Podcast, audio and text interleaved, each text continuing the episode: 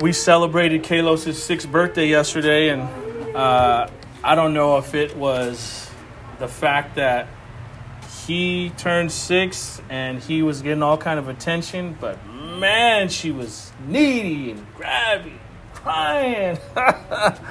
Though she got all kind of attention, you know, but uh, but that's okay. I'm excited uh, for this morning, as as every Sunday, uh, every day actually, but uh, you know, especially Sundays, as uh, we get to come together uh, as the body of Christ and uh, hear from the Lord and enjoy Him. Bring a bring a heart of sacrifice. but you know, the Lord had revealed to me this morning a great deal, a great deal of, I guess you know, helpful reminders, and it's just it's just awesome to experience that revelation of God, uh, Him revealing truth to you, and confirming, reaffirming, um, encouraging, correcting. Uh, I was talking to Lou just before service, and you know, conviction is such a good thing. Oh man you know, many many times we, we look at conviction and you know we kind of shrug it off and I don't want to feel uncomfortable, but that uncomfortable feeling uh, is something that you're you're gonna call a blessing because there's a group of people later on down the road that are going to be living upon this earth that are not going to be able to experience conviction, and instead of being convicted from the things that are revealed to them of God's holiness, they're going to instead curse the Lord. And they're going to backbite and snicker and harden their heart. And is, isn't it so? As you grow older, you either learn to have a softened heart towards the ways of God, or your heart becomes hard, harder, more callous. And uh, it, it's very difficult to have that stony heart broken. So praise God today if you have a soft heart for the things of the Lord and He's able to poke and prod and reveal to you areas in your life that need some cleaning up. Amen. All right. Well, uh, I'm excited to announce that, uh, oh, Lord willing, I get through this message. we're, we're actually going to be uh, completing the book of Acts today. I was so surprised. I was like, really? Like, this kind of just suddenly came upon me. I thought we were going to be in the book of Acts for a few more months, you know? But uh, yeah, it looks like we're going to be uh, wrapping up the book of Acts today. And so, just to give you a little bit of forecast, because uh, you know the Lord, the Lord's word says, "Without vision, uh, His people perish." And so, obviously, we need vision. We need forecasted direction from the Lord. That's one of uh, my uh, main responsibilities as a pastor of this church is to seek the Lord as to what He would to have us do and, and how we are to learn through His Word here on Sunday mornings. And so I'll be taking a quick break, maybe a week or two. We may go through a couple topical messages. I'll just pray about what the Lord is showing me, and we'll, we'll go through that. But I'm excited to announce that we will be going into the book of Revelation next and uh, that's going to be pretty cool.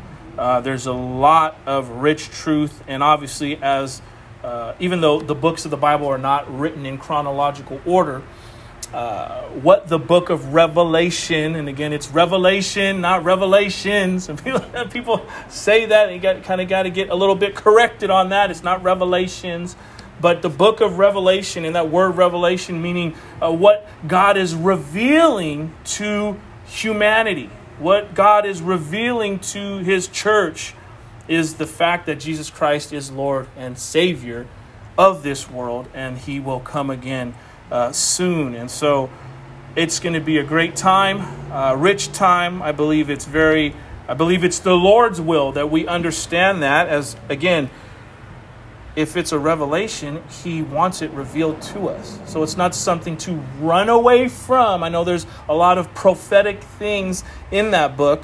Some can be uh, plainly explained and some not so much. But as long as we take in the framework of the main point is it's speaking of Jesus Christ as Messiah, as King of Kings, Lord of Lords, the only one who could righteously administer justice and truth that being our framework, that being the main focus of the book, I think we're going to have no problem going through it, and you will be richly blessed by that. So, uh, Lord willing, look forward to that. That'll be coming up in the next several weeks. But with that, without any further ado, we're in Acts chapter 28 this morning. We'll be reading from verses 23 down through 31. I know some translations, uh, it, it, may seem as if uh, verse 29 is omitted. I can't explain that other than there's different translations, but for whatever reason, it all translates the same. In any event, we'll be in Acts, like I said, 28, going through verses 20 through 23, excuse me, down through 31. So when you get there, if you can and you are able to, please stand for the reading of God's word. We'll go ahead and read our text this morning, pray, and dive right in. Man, I'm excited for uh, this message this morning. All right, so starting in verse 23, it says, When they had appointed a day for him, they came to him at his lodging in greater numbers. This is speaking of uh, coming to Paul and, and, the Jewish believers there in Rome. They came to him to for him to speak to them. And it says, From morning until evening, he expounded to them testifying to the kingdom of God and trying to convince them about Jesus, both from the law of Moses and from the prophets. Some were convinced by what he said, but others disbelieved. And disagreeing among themselves, they departed after Paul had made one statement. Please don't miss this. It says, The Holy Spirit was right in saying that your fathers, through Isaiah the prophet, go to these people and say, You will indeed hear, but never understand. And you will indeed see, but never perceive. Or perceive, excuse me. For these people's hearts have grown dull, and with their ears they can barely hear and their eyes they have closed, lest they should see with their eyes and hear with their ears and understand with their heart and turn, I would heal them. Therefore, let it be known to you that this salvation of God has been sent to the Gentiles. They will listen. Everybody should say, Amen. he lived there, speaking of Paul, two whole years at his own expense and welcomed all who came to him, proclaiming the kingdom of God and teaching about the Lord Jesus Christ with all boldness and without hindrance. Let's go ahead and pray. Heavenly Father, Lord God, thank you again for just another opportunity to meet with you as part of your body and to hear from you, to glean from your truth Lord, may you speak to our hearts now concerning the things found in your text, concerning your Son, Jesus Christ. Lord, may we come with hearts that are ready to hear, ears that are ready to listen. Help us to listen intently, as that is important, a conscious decision on the part of the listener to engage in uh, this process with you as your word goes out. Lord, may you May you find your uh, the seed of your word to fall on, on soil that is soft and fertile. May it produce a harvest that is plenty. Father, we thank you for your mercy and your grace. And we pray this all in Jesus Christ's name. Amen. You may be seated, church. I've entitled this message, Turn and Be Healed. Oh, man, that's rich. Turn and be healed. You know, in order for one to be healed, you must turn to the person that can heal you. And for us spiritually, that's Jesus Christ. We must turn to Him in order to be healed. Without that turning, there can be no process to begin the healing within one's life. Again, like I said, today we're going to wrap up the book of Acts and in this last portion of Scripture, in chapter 28, we get to see how Paul left these Jewish believers in Rome and what he spoke to them, what was the heart of his message. And the heart of his message never changed, it was always pertinent to who Jesus Christ was, and that all throughout Scripture, the Bible reasons with humanity that all of Scripture points to Jesus Christ. And as we will see, the response from these men who Paul had preached to, who had expounded the word to, the reaction was mixed. You see, some believed and said in their heart, Yes, Jesus Christ is the Messiah, and I will regard him as such in my own personal life and bow my heart before him. And while there were others who could not get to that point, they did not consider Jesus the Messiah. They, they, they heard this truth and, and, and, and it, it hindered their judgment. You see, we live in a day now where truth is very difficult for people to stomach because everything largely has to do with how I perceive and how my perception is and how my outlook on life is. And an absolute truth, I could, differ, I could differentiate from. Sometimes, even unfortunately, within the church, there will be truth revealed through God's word. And because we've been following falsehood so foolishly, we say, huh, I can't accept that truth. It's too cutting, I don't want to allow it into my life.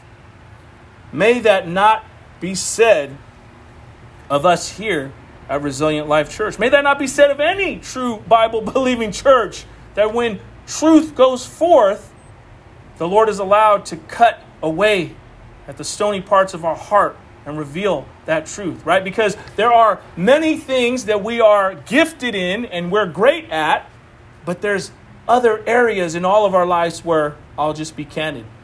We're jacked up.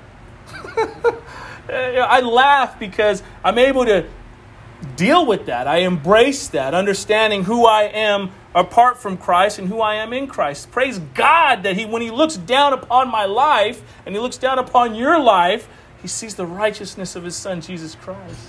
Amen? And then that, you can rejoice because you're liberated and you're freed. And you don't have to come with a fake facade before the Almighty Master of all creation and act like you have any merit to go before Him. But you can boast in the righteousness of Jesus Christ and in the blood of Christ. That's what it speak that's what it speaks of. It's not speaking of physical blood, though his physical blood had to be shed for the cleansing of sin. That would just be weird if people walked around saying uh, or, or literally thinking they had to have Jesus Christ's blood covering them. But it is the righteousness of Jesus Christ, that righteous act of him laying down his life and taking it back up, the fact that he was the perfect lamb slain for the sins of the world then now you can put on the righteousness of Christ and go before God. And you don't have to feel shame. You don't have to feel guilt. You're a child of God. So now you can come before Him and lay your request at His feet boldly, proclaiming Him as King and Lord, and also proclaiming what you need, asking. You know, right? And you can do that with a genuine heart and all sincerity because you're wearing the righteousness of Christ. You see, some of these people, some of these men, these Jewish men in Rome, they had a hard time dealing with that. They couldn't get to that point with who Jesus was. It's very interesting, though, when you think about that, right? Because right before this in our text, it says that Paul was encouraged by these Jewish believers in Rome. Okay, well, we know that the Bible doesn't contradict itself. So, what happened? Why did some of these people, when they heard Paul preach, believe the truth of who Jesus Christ was and some didn't? Well, the reality is this. The reality is, Jesus Christ, who He is, eh, He exposes the true heart and intent of human beings. He exposes it for what it is, right? For us as people, we may be able to put on a facade and fool one another, right? You know, we we have those days where someone asks, "What's up? How you doing?" Fine. You're not fine. You're jacked up. You're messed up. You're holding on by a hinge. But yet we we won't share that truth with people. You see, but when Jesus Christ steps into the picture, he is able to reveal the reality of your condition and my condition. There's no hiding, you see? And so that is why when we read the text, at first it says that all of these believers encouraged Paul. But then when the word of God went forth and was ministered to people's hearts, it started to sever those who truly believe from those who just, oh, I don't really know if I believe, or I regard him as a good man or a teacher, but I don't regard him as the Savior of my soul. You know, the Bible is regarded, the Word of God is sharper than any sharper double edged sword. I'm paraphrasing. That's a Keefing ism, I guess, if you could say. We know that you can't hold a double edged sword, you're going to get cut on both ends. Especially, especially if it's very sharp, as the Bible describes the Word of God is. And so, this is why we see, again, Jesus Christ revealing the true nature of these men's heart. There were some who were genuine and believed, and some who had a difficult time accepting him as who he was. All right, as we have come accustomed to here, uh, we have three main points this morning, and the first one is this the entirety of the Bible points to Jesus Christ as Savior of all. The entirety of the Bible.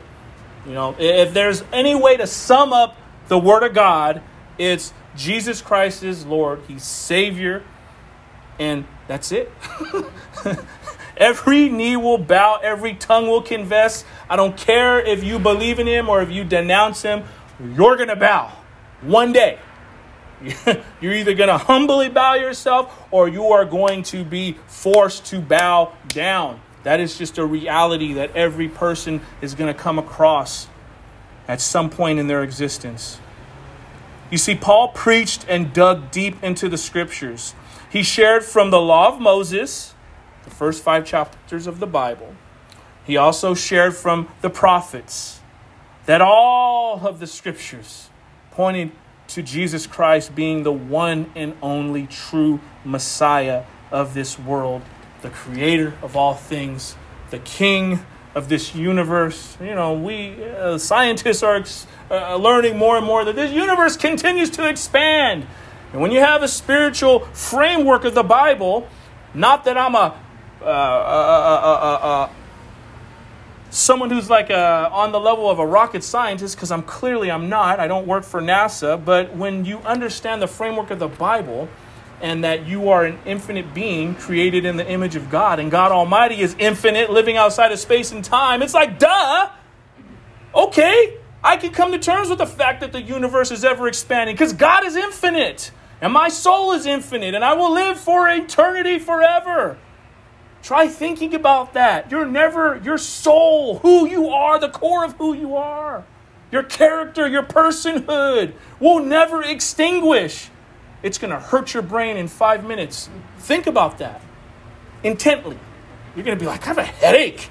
I can't do that. Because to think of infinity in that sense, eternity, wow, we serve a God who's infinite in his being who was not created. Hurt, think about that. That's going to hurt your brain. What? You were created? But you created everything? You know, and everybody and their mama is trying to explain or explain away the existence of God.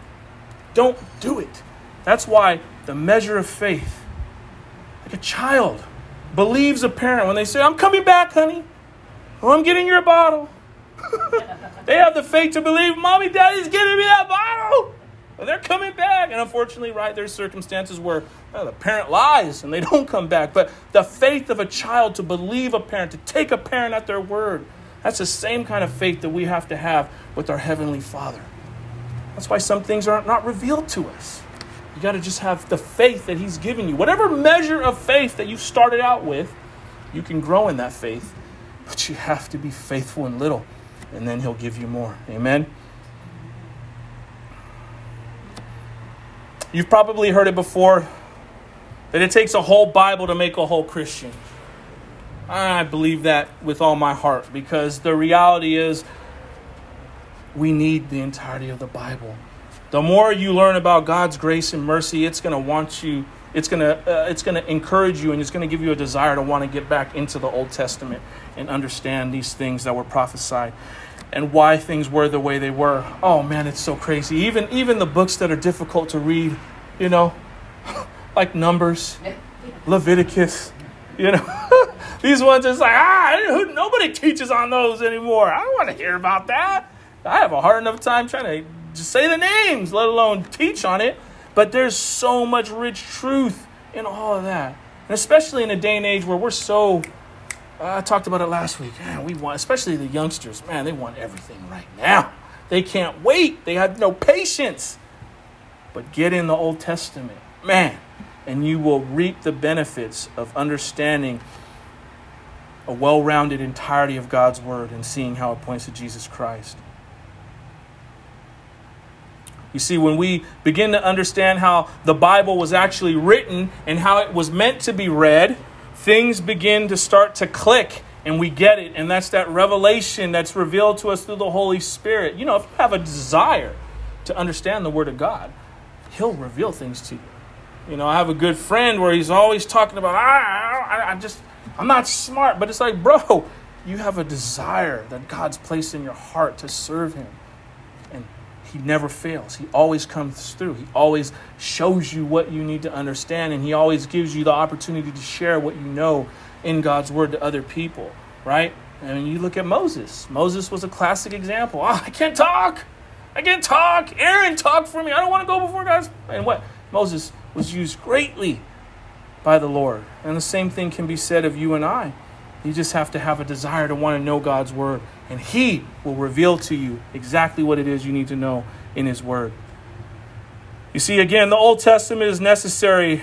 There is no way that you can exclude the Old Testament from who Jesus Christ is. It is, it is an essential part of how we understand who Jesus Christ is. Again, there were so many prophecies that were prophesied hundreds of years before things ever came to pass. And we found we find a lot of these in the Old Testament. I'm sure you're aware that there's only one main prophecy. Main, I say main, because it all comes down to this. Backfired. There's only one main prophecy that hasn't been fulfilled yet, and that's the second coming of Jesus Christ. And that's what we're all awaiting and longing for and, and hoping. Man, could you uh, could you imagine if, if we're part of that remnant that's actually caught up in the air with them? Man, there's gonna be all kind of Enochs. You ain't gonna have to die. What? Wrap your mind around that. I can't.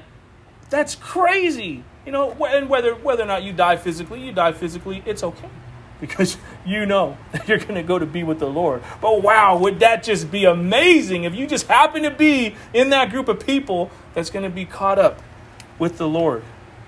Man, that's pretty cool. You see, Jesus Christ will return to claim his people and administer final judgment on this earth. And that's what we're waiting for him to come back and do, along with taking his believers home to be with him for eternity. All right. The second main point is this the truth of Jesus Christ will divide sheep and goats. It will divide. It will clearly divide. There will be a clear line of demarcation between the two, believers and non believers. There's no middle ground. There is no middle ground. Again, Jesus will separate those who choose to be saved. Notice I say choose because it's a choice. You have to choose within your own heart who you say Jesus Christ is in your life personally. He will come to divide those who choose to receive his gift of salvation and who and those who choose to reject him as savior and lord. Again, this is prophetic. If you look at Luke chapter 12 verses 51 down through 53, I'll read it and it says, "Do you th-, and this is Jesus speaking here. Family, this is Jesus here speaking. Do you think that I have come to give peace on earth? No, I tell you, but rather division. For from now on, in one house, there will be five divided three against two, and two against three. They will be divided father against son, and son against father, mother against daughter, and daughter against mother mother in law against her daughter in law, and daughter in law against her mother in law. That might be a hard saying for some people. But the truth is this He's revealing that in every person, Every person that's alive on the face of the earth, that's ever lived on the face of the earth, they, as an individual, have a responsibility for their own salvation. Hear me. I'm not saying that they can save themselves. I'm not saying that they can work hard enough to earn their salvation, that there's any merit for them to gain salvation through any effort of their own. But they have to humbly receive it. They have to humbly receive it.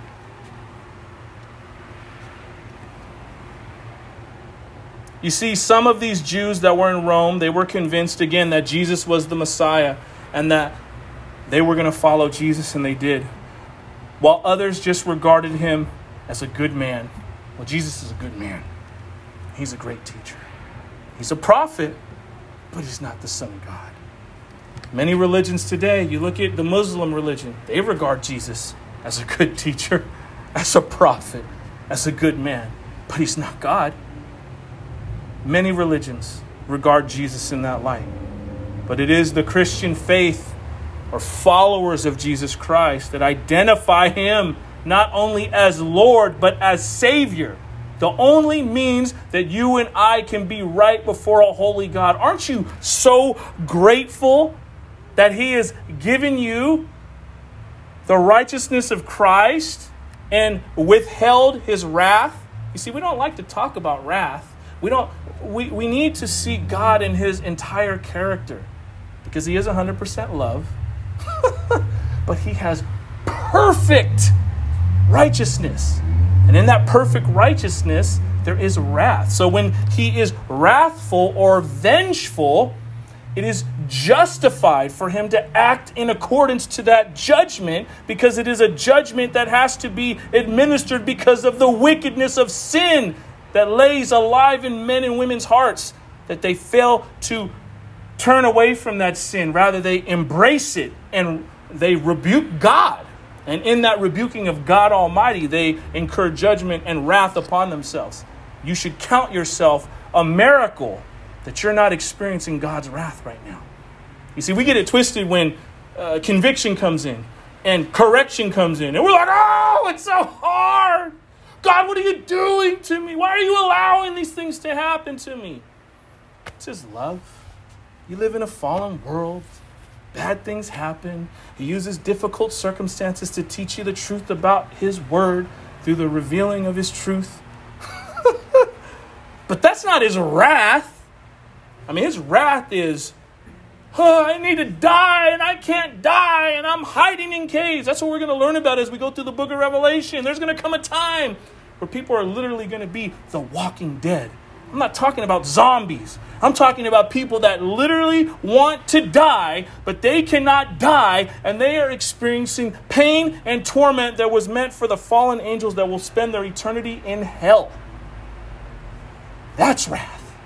You see, we have to have a clear understanding of the God who we're dealing with in order to understand how he chooses to correct us and I guess some people will say it's tough love. Whatever you want to say, but it's His love. He loves you and I enough to correct us instead of letting us continue to go down a path of wickedness that will send our souls to hell.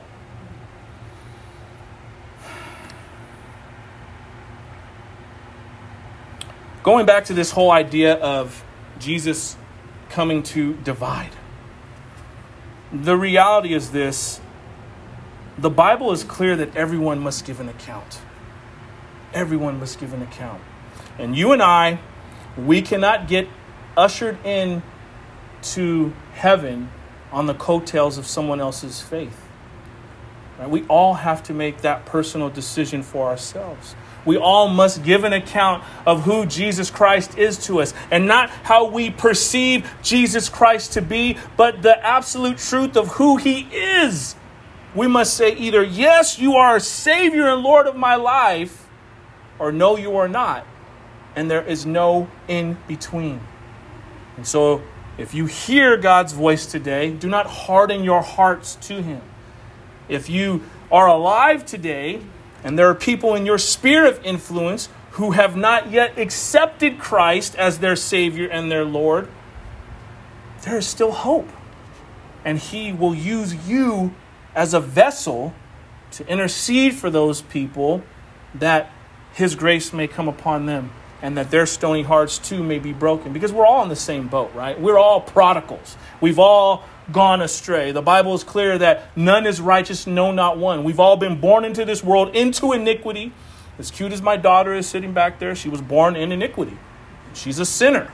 And she needs to come to that conscious choice of accepting Christ as her Savior and her Lord. And I know there's a whole other can of worms. People say, well, what about people who, you know, died before they had a conscious ability? God knows all that. And the blood of Jesus Christ covers that. People talk about, oh, what about people that commit suicide? Ah, this and that. You know what? Jesus Christ's blood covers that as well. There's, you know, there's a particular situation for every person. I'm not going to sit up here and say that these people are in this camp and these people aren't in that camp. That's not for me to say. I'm, what I'm to do is administer the word of God, how the Lord is showing me and revealing it, and how He reveals it to me and rightfully divide it. And I'm telling you today, every one of us must give an account. Unless you're in some kind of special needs group and you're on the spectrum and you can't decide for yourself what's going on, and I believe in, even some of those people have a clear understanding of who Jesus Christ is. But if you're consciously aware, and you can watch the Suns lose a horrible game to the Bucks. My gosh, Devin Booker, why did you fall down and give up that ball and end that game on such a horrible note? We can consciously watch the NBA Finals, you can consciously choose to accept Jesus Christ as your Savior or not. All right, the third main point is this true lasting healing only comes when we turn back to Jesus Christ. True lasting healing. I'm talking about transformative healing, where you could take someone who was a crackhead for God knows how many years, didn't have to go through no self help groups, didn't have to go through detox and all this. Cold turkey done. Wow, what? It's because that person truly turned back to Jesus Christ. All throughout the Bible, we are made aware of the effects of sin. You see, sin is so serious because sin mars and cuts us off from having a genuine relationship with our Creator. You see, on every level, sin mars us physically, emotionally, mentally, spiritually, we are affected by the devastating consequences of sin.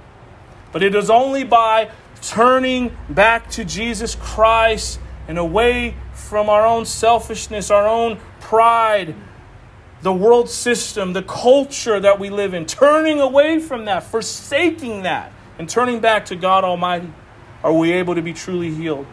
You see, there's no amount of self help, there's no amount of psychology, there's no amount of Oxycontin or, or alcohol that you could drink or uh, intake into your bloodstream that can have a lasting result of change in your life. It is only by the blood of Jesus Christ. It is only by his redemptive work and you and I recept, receiving, excuse me, that free gift are we able to be transformed and changed eternally. All right. Let's get into these verses now. Excited about this. All right starting in verse 23 down through 24. It says, When they had appointed a day for him, they came to him at his lodging in greater numbers. From morning until evening, he expounded to them. See, we talk, man, we, so we can't even last 45 minutes, let alone an hour. What? It says that the Lord used Paul it says, from morning till evening, he expounded to them, testifying to the kingdom of God and trying to convince them about Jesus, both from the law of Moses and from the prophets. And some were convinced by what he said, but others disbelieved. I'll just point that out real quick. Maybe for some of us, the Lord is saying, sit down and listen. No, you're not going to get a McDonald's message. 15 minutes and you're out of here, 20 minutes and you're out of here. You know, and I heard back in the day, old school preachers would go. They would preach. People falling asleep. Paul preached before. The young man fell out of the top story. Again, he's preaching day and night, all day, all night long. Sometimes we could stand to hear a little more than we think we need to hear. Amen. But right off the bat, we see that this great number of people came to hear Paul speak. Again, it, it, it, it's interesting. It says great number, right? In our culture, in our, in our society, we're, we're wowed by large numbers, right? Whether it's crowds, You know, you look at the Super Bowl and crowds of people show up. Or, like I said, I just talked about uh, the NBA Finals. There was a big crowd of people in Phoenix, Arizona watching the basketball game. They were all there. Uh, whether it's crowds of people, whether it's vacation time. Oh man, I got loads of vacation vacation time. I got I got I got some. I got, I got three weeks coming up from uh, August 1st to August 18th. I'll be off of work. I'm looking forward to that. That'll be cool. Uh, you know, from bonuses at work. Oh man, I'm getting a big bonus. Oh, I worked hard. The boss is hooking me up. Lord's blessed me. The amount is big. But you see, with the Apostle Paul, he learned quite well from Jesus Christ to be content, to be content in whatever he was given, be it great or be it small. Oh, that's such an important lesson for us to learn, to learn to be content in the Lord, no matter we have whether He gives us great or little, to be grateful for whatever He does give us. You see, I share this because it is my firm belief that Paul would have preached just as passionately about Jesus Christ whether there was two people in front of him or there was 250 people. It didn't matter. He was locked in and he was clearly hearing from the Lord, and he was ready to share the truth no matter who was in front of him. The, ma- the numbers didn't matter, it wasn't a numbers game to him. You see, I, I, I've learned this a long time ago.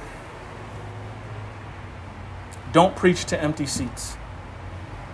Don't preach to empty seats. Meaning, don't be dissatisfied or discouraged when you don't see great turnouts right? It's one thing if there's some besetting sin in the church or with the pastor or dude, your lifestyle you're living totally contrary to the word of God and that's the reason why, you know, there's nobody there, right? It's a whole other thing if you're being obedient to the Lord and this is just where he has you. This is just the season that you're in. You know, but we can become disgruntled and discouraged. And this is not only for pastors too. You know, people are fickle, and some people will will will church hop, and they church hop because they want to find somewhere where oh it's live, you know, there's all kind of people, and they got it going on.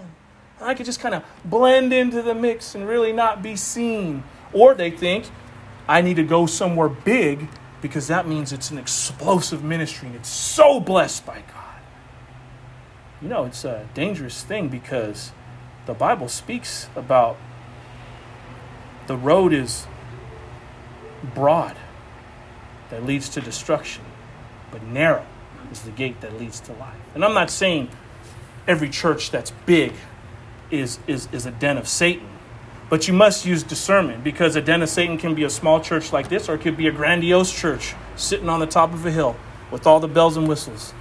But if you're not in the Word yourself, and if you don't have a proper, maturing, ongoing relationship with Jesus Christ, you're not going to have the proper discernment to, to tell whether or not the man is anointed by God who's speaking to you, and that there's the Holy Spirit within that body of Christ there, or if it's a den of Satan.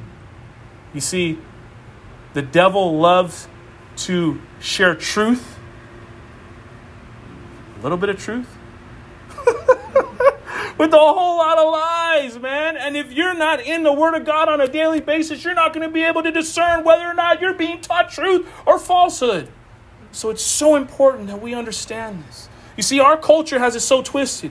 They're looking for the exorcists. They're looking for de- demons that look a certain way and grotesque and all that. And I don't want to get into all that, but yes, there are aspects of that demonic forces that are grotesque and disgusting. And if you've ever done any uh, spiritual warfare and battle, and you know, there's been people that have seen, you know, revelations of, of these demons, and they're nasty and they're gross. But what does the Word of God say? That, that, that's all stuff that we get fixated on. And that takes us away from the proper channel who we're supposed to look at. We're supposed to look at Jesus Christ. And if we look at the Word of God, what does the Word of God say about Satan? He disguises himself an angel of light. So he really comes in many times with many degrees, this and that, living off of tax free money, off the church, preaching that sin doesn't exist and there is no devil. that devil is in the pulpit many times. Oh, that's heavy. That is a harsh truth that many people don't want to hear. And unfortunately, we've some of us have allowed the church, the true church of Jesus Christ, to become a den of Satan. The Bible talks about that. So again, we must be clear and aware of what's really going on. Again, going back to the Apostle Paul, he learned to be content in whatever he was given, great or small.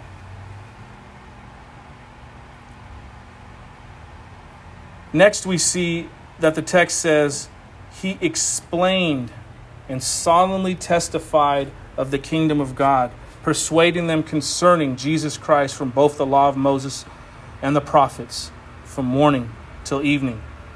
Again, this must have been a wonderful time for Paul to preach the gospel because he continued to talk about the kingdom of God and he gave an exhaustive study on how the Old Testament spoke of Jesus Christ. Again, from morning till evening. I'm not saying that we're, you know, we're going to follow that model and we're going to stay here that long, but again, you know, many times, oh, I got to go. It's like, man, just chill. Just chill. Sometimes it's good to sit you know, many times in prayer, that's the popcorn prayers, and those are fine. There's moments for that, but sometimes it's good to sit. It's good to listen to the Lord and let the Lord minister to you. I talked about that briefly last week. A challenge to go quietly before God in your prayer closet, in your time of uh, uh with you and the Lord, and not be so quick to rattle off things, but just listen intently. Listen to God and what He's placing upon your heart. These are important things. Again, Paul speaking from the law of Moses to the prophets. This is very important. We talked about it in the introduction. The entirety of the Word of God points to Jesus Christ as the Messiah. You see, there's no way to ever begin to speak of grace and mercy and goodness and holiness or salvation without having everything centered around Jesus Christ. You can't have it. You can't have holiness. You can't have salvation. You can't have righteousness. You can't experience grace or mercy without Jesus Christ. He is the antidote. He is the he is all those things. Those are all characteristics of him. And it is he who administers that to us as we are sick patients in need of that cure. He is the cure. All throughout the Bible, all throughout the Old and New Testament, they speak of this truth. Again, Paul testified of the kingdom of God. In speaking of the kingdom of God, Paul undoubtedly taught exactly what Jesus Christ taught. Right? Again, that in Jesus Christ, God the Father brought a spiritual kingdom that would take root in men's hearts you see, and that's the problem. We want all this change in the world. We got Black Lives Matter, every life matters. We got, I, I can be any sex I want, non binary, all this and that, all these rights. But until the Word of God takes root in your heart, it's going to have no effect on government or all these other branches of society. It starts with you. And so, again, I say, you want to see change in the world, allow the wor- the Lord, excuse me, not the world, the Lord to start doing reconstructive work within your own heart, within your own life, and you will begin to see these things branch out little by little. But a lot of people, man, they're like, we gotta take to the streets in March. What's that gonna prove, man? Oh, I can carry a gun. I'm it's my right. Oh, sure, dude. Carry a gun. Pack heat. What's that gonna prove? We're fighting a spiritual battle. I don't care how many people you shoot down. It doesn't mean anything in the bigger scheme of things. Allow God's word to work in your heart. You're going to start seeing the reality of things change. Little by little, you'll see that. You see, most Jewish people in Jesus' day and in Paul's day, they looked, they were looking for uh, the political kingdom, the political realm to change. It was all about, man, get us from up under Caesar's control. They weren't looking for a spiritual kingdom. And the same is true today. A lot of people are not looking for a spiritual kingdom. We're just looking at what we can see. And we're supposed to not live by sight. We're not supposed to live by what we merely see. Lastly, here we see that some were persuaded by the things that which were spoken, and some disbelieved. Man, in response to this remarkable day long teaching from Paul, some believed and trusted God, and others, they just didn't believe. They had no belief. Even the best teaching from the best apostle, if I can say that, or a well versed apostle, in the best circumstances couldn't persuade some of these people. And so the application is this. This goes back, I talked briefly last week about the sower, right? Oh man, the sower was just excited to chuck that seed and get that seed out. He didn't know what soil, what condition of soil the seed would fall upon. He was just content in chucking that seed and getting the seed out there, getting the word of God out there. And so for us, our responsibility as followers of Jesus Christ is to be a faithful witness to the truth of who Jesus Christ is, no matter what. And in that, that's us emulating that, being that sower. And you're chucking the Word of God out there. So on your job, like I said, you're not beating someone over the head with the Word of God, but it's the way you live. And you may say a, some, a little something. You're getting the Word out there. In your family, again, your conduct and how you share. Maybe you pray over your meal. You start doing that. Dad, you never pray over food. What are you praying over the food for? Because the Lord's changing my heart. Those are all little things. You're sowing the seed, you're chucking that seed out there. Acts 22, verse 15 tells us, For you will be a witness for him to every one of what you have seen and heard. That's us. We're to be a witness of Jesus Christ to share what we've seen and heard. And yet again, we see that the reality of who Jesus Christ is divides people. You see, divides us into two categories those who are saved and those who are not, those who are sheep and those who are goats. Again, last week we read that these believers on the outskirts of Rome, they encouraged Paul, and I talked about it earlier. I don't think I have to go over it again, but I will use this, this example. Remember the rich young ruler? Oh, he was like, I'm ready to go, Jesus. I've done everything. I'm, I'm faithful. I'm right there alongside you. And what did Jesus say?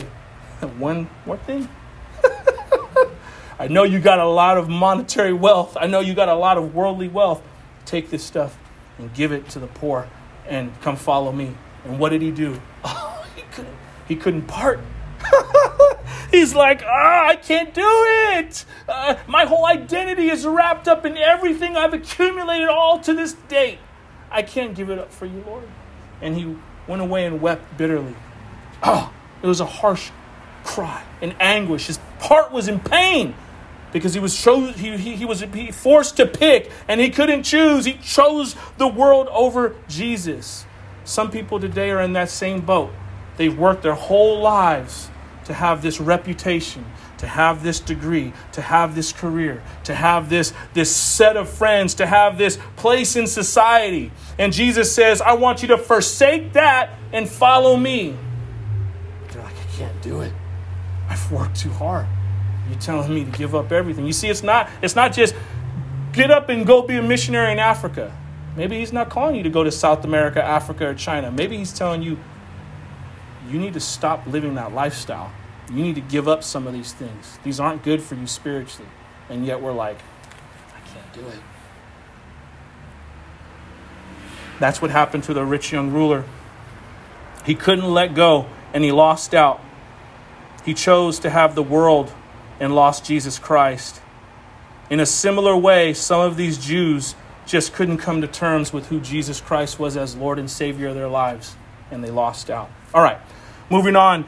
It says in verse 25 down through 27 and uh, disagreeing among themselves, they departed after Paul had made this statement. The Holy Spirit was right in saying to your fathers through Isaiah the prophet, Go to these people and say, You will indeed hear, but never understand, and you will indeed see, but never perceive. For this people's hearts have grown dull, and with their ears they can barely hear, and their their eyes, excuse me, they have closed, lest they should see with their eyes and hear with their ears and understand with their heart and turn and would and I would heal them. Okay. It wasn't just that some of these uh, these Jews didn't believe, but they ended up having a disagreement amongst themselves. I mean, it went from I just don't believe to we're kind of at it. We're having a war with words over what you say is true and what I believe is true. Um, this, this suggests that those who were persuaded and those who disbelieved started to have an argument amongst themselves. It wasn't just it wasn't just some calm thing. It was passionate. There was, uh, you know, there was energy involved in, in, in the choices that they made. Uh, it says they departed after Paul had said one word. The Holy Spirit spoke rightly through Isaiah the prophet to our fathers. You see, Paul understood that Isaiah, uh, the prophecy that Isaiah was used to, uh, to minister, was sharing that people had hardness of heart. Isaiah's ministry must have been super hard. that man was used to bring a, a, a prophecy of judgment.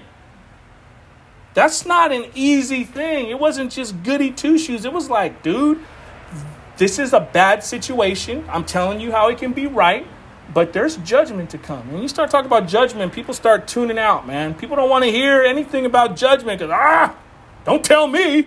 Don't tell me that, that I'm wrong. I'm right. I give. I'm not killing nobody. I'm not molesting nobody. I'm a good person. Dude, you're wicked. People don't want to hear about judgment.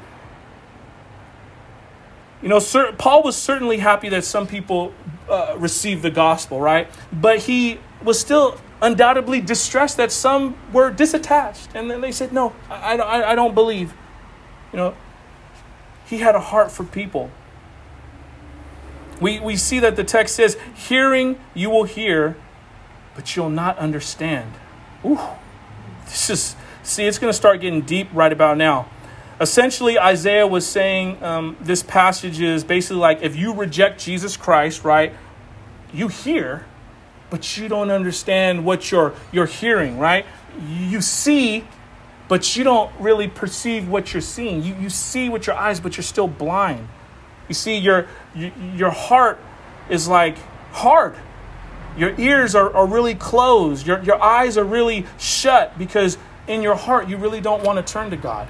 You want to keep your lifestyle. An example of this is we all know Pharaoh. We all know Pharaoh. And I'm not going to get into the debate. I truly believe that Pharaoh hardened his own heart. I know the text says God hardened his heart and Moses hardened his heart. But the Bible does not contradict itself. God didn't make us into robots, God gave us free will. Pharaoh hardened his heart because he had the free will choice. And he heard, and he heard, and he heard, and he said no. And he said, okay, yes. And he said no. And he said, no, no, no. And even after his firstborn son was killed, he still said no. So I believe, in the context of the Bible, that Pharaoh hardened his own heart. You see, over time, the more Pharaoh denied God, the harder it was for him to receive God, despite all the clear revelations that God gave. I mean, when you got hailstorms coming down, when you got your son dying, when you got the Nile blood turning to uh, the Nile River turning to blood, when you got locusts and frogs and crickets going all crazy, when you got all this death and destruction, boils and nastiness all over your whole people, not just you. Don't you think that's enough to say, okay, I give up? Have your way. Have your way, Lord. Your will, not mine. Look at the difference between Pharaoh and Job. Woo! We getting deep now. Job's wife said, curse God and die. That's what Satan wants us to do. Curse God and die. And give up. Some of maybe someone, maybe someone here today, you're hearing that whisper, you're hearing that condemnation. Just curse God and give it up, get it over with. I'm here to tell you that's a lie from the pit of hell. That was that satanic spirit that was influencing Pharaoh. You look at good old Job. He said, Man, naked I come into this world, naked I go out. Blessed be the name of the Lord. He wasn't willing to curse the Lord. He said, It's okay, Lord. Let your will be done, not mine. And that's the reality for our lives. But over time, Pharaoh's heart, because he continued to harden his heart. And with us today, that, that, that could happen to us as well hardening of the heart, man, make it very difficult. An example of this is hearing versus listening. Okay, hearing, it doesn't require much. I'm standing up here, I hear all kind of cars whizzing down this block. Motorcycles backfiring, there's fans going off, whatever. I'm hearing all that. It doesn't take any conscious effort. Listening, on the other hand, it requires conscious concentration from the listener. You have to hone in. You got to give some kind of effort and energy and, and, and give of yourself. So, me and my wife, we celebrated eight years of marriage several weeks back. And it was great. we went to Lake Chalet on Lake Merritt outside. Oh, it was beautiful. Had a great time. Well, we also had to have a harsh conversation, a real conversation, not there at the the restaurant, but you know, later on, next couple days. And you know, I've always had this issue with trying to demand my time. I need my time. I just need a little bit of time. I get it's like being single for so long and living that lifestyle. I thought oh, you could be married and have your time. You don't got time anymore. Join a men's group. That's your time. You know, but I've always had this issue, man, with uh, devices. Not nothing crazy, but you know, devices, phones in particular. on my phone, watching a football game. I'm on my phone, checking out, trying to buy a sweatshirt. I still haven't got that sweatshirt. you know, but I'm on my phone. You know, I'm going to give you one thing that may help your marriage. It helped mine. Put down my phone. Put down my phone. I have a fast from my phone now. When my wife's around, that phone is on the charger or it's in the other room. Because I didn't realize how destructive me being on the phone was to my family, to my relationship with my wife. You see, because I could hear, oh yeah, I hear you. And I tell it back and it's like half wrong. It's like that commercial when, you know, the back connection. lady's like, uh, what kind of what kind of party is this? Oh yeah, it's a you know, it's a costume party. She shows up. It's like, no, because you're not listening. You're, you're just hearing, right? But when I put down my phone, man, I was so surprised at how different things are and how nicer my wife is being to me because it's like I'm not on my phone and I'm actually engaging and listening. And when I'm playing with my kids, I, I can see their beady little eyes looking back at me. It's not having a phone in my hand and holding tears of one and Kalos on my back, but it's like I'm engaged. And that's how the Lord wants us to be with Him. He wants us to, to listen intently to the Word of God. Not just hear, oh, I heard it before. Yeah, the cross, Jesus. I know it already. Yeah, but dude, why is your life all jacked up? Huh? It's because you're not really listening. You're just, I'm merely hearing. I just show up and I hear. You know? Today, are you hearing the Word of God or are you actually listening intently on the edge of your seat? Not to me, to whatever God is ministering to your heart? Are you really engaged? Because that's where the transformation happens, is by being engaged with God. Remember, it's a relationship, right? And what kind of relationship thrives when someone's just like, I need to get out of here. This is cutting into my time. You know, I like the Niners too. You know how many 49er games I've missed? I miss them all the time, but you got a DVR, record it, man. And they're not really good, anyways. So it's like, who cares? Watch somebody else. But listen intently, right? Many hear and reject simply because they don't want to turn to God and be healed of their sins. This is the other part of it. And other people think, I don't need to be forgiven. I'm good. I'm not that bad. But you see, it's a big deal to humble yourself and learn how to receive from God. You see, that's a huge problem in our society, many people have. Genuinely receiving a gift from God. It has everything to do with how we understand who is giving what to us. Again, every sin boils down to pride. We need to humble ourselves and allow ourselves to be forgiven. Amen.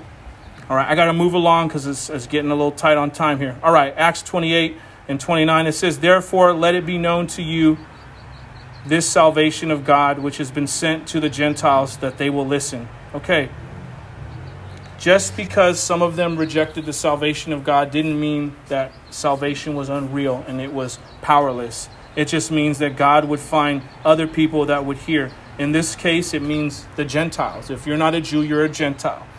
That's us. Romans chapter 11, verse 25 says, Lest you be wise in your own sight, I do not want you to be unaware of this mystery. Brothers, a partial, a partial hardening has come upon Israel, until the fullness of the Gentiles has come in. So it's actually for our benefit that the Jews have not received Jesus Christ because it gives us the opportunity to get saved and to minister the word of God to other people. So, you know, in, in God's infinite wisdom, He understood all this was going to take place. And so we see all this transforming and unfolding before our, before our own very eyes.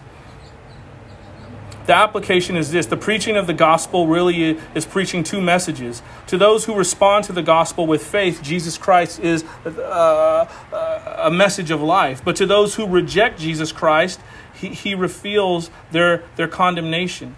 Um, 2 Corinthians chapter 6 verse 16 tells us to one a fragrance from death to death to the others a fragrance from life to life who is sufficient for these things. That's a beautiful verse. Oh man, that speaks of, you know, when you understand who Christ is, uh, that the life you receive, and if, again, you choose to deny him, it's from death to death you go. That's not a good place for us to be. You see, Christ will come to every heart, he will offer salvation to all. As Gentiles, we would be wise to take advantage of the gift of salvation because those who reject him have physical and spiritual death to look forward to, where, while those of us who receive Jesus Christ as Savior and Lord only have a physical death to look forward to. Or, unless you're going to be, uh, you know, caught up in the rapture, you just have a spiritual life to look forward to. The application is this Today is the day of salvation. Do not harden your heart. You see, but for those of us that are saved, this message still applies to us today because today is the day to get right with God. Do business with Him. Allow Him to, to seek out your heart and purge out the imperfections, the things that are hindering a, relation, a right relationship with Him. So you can be clean from your sin and you can be made a clean vessel for His usage. Amen.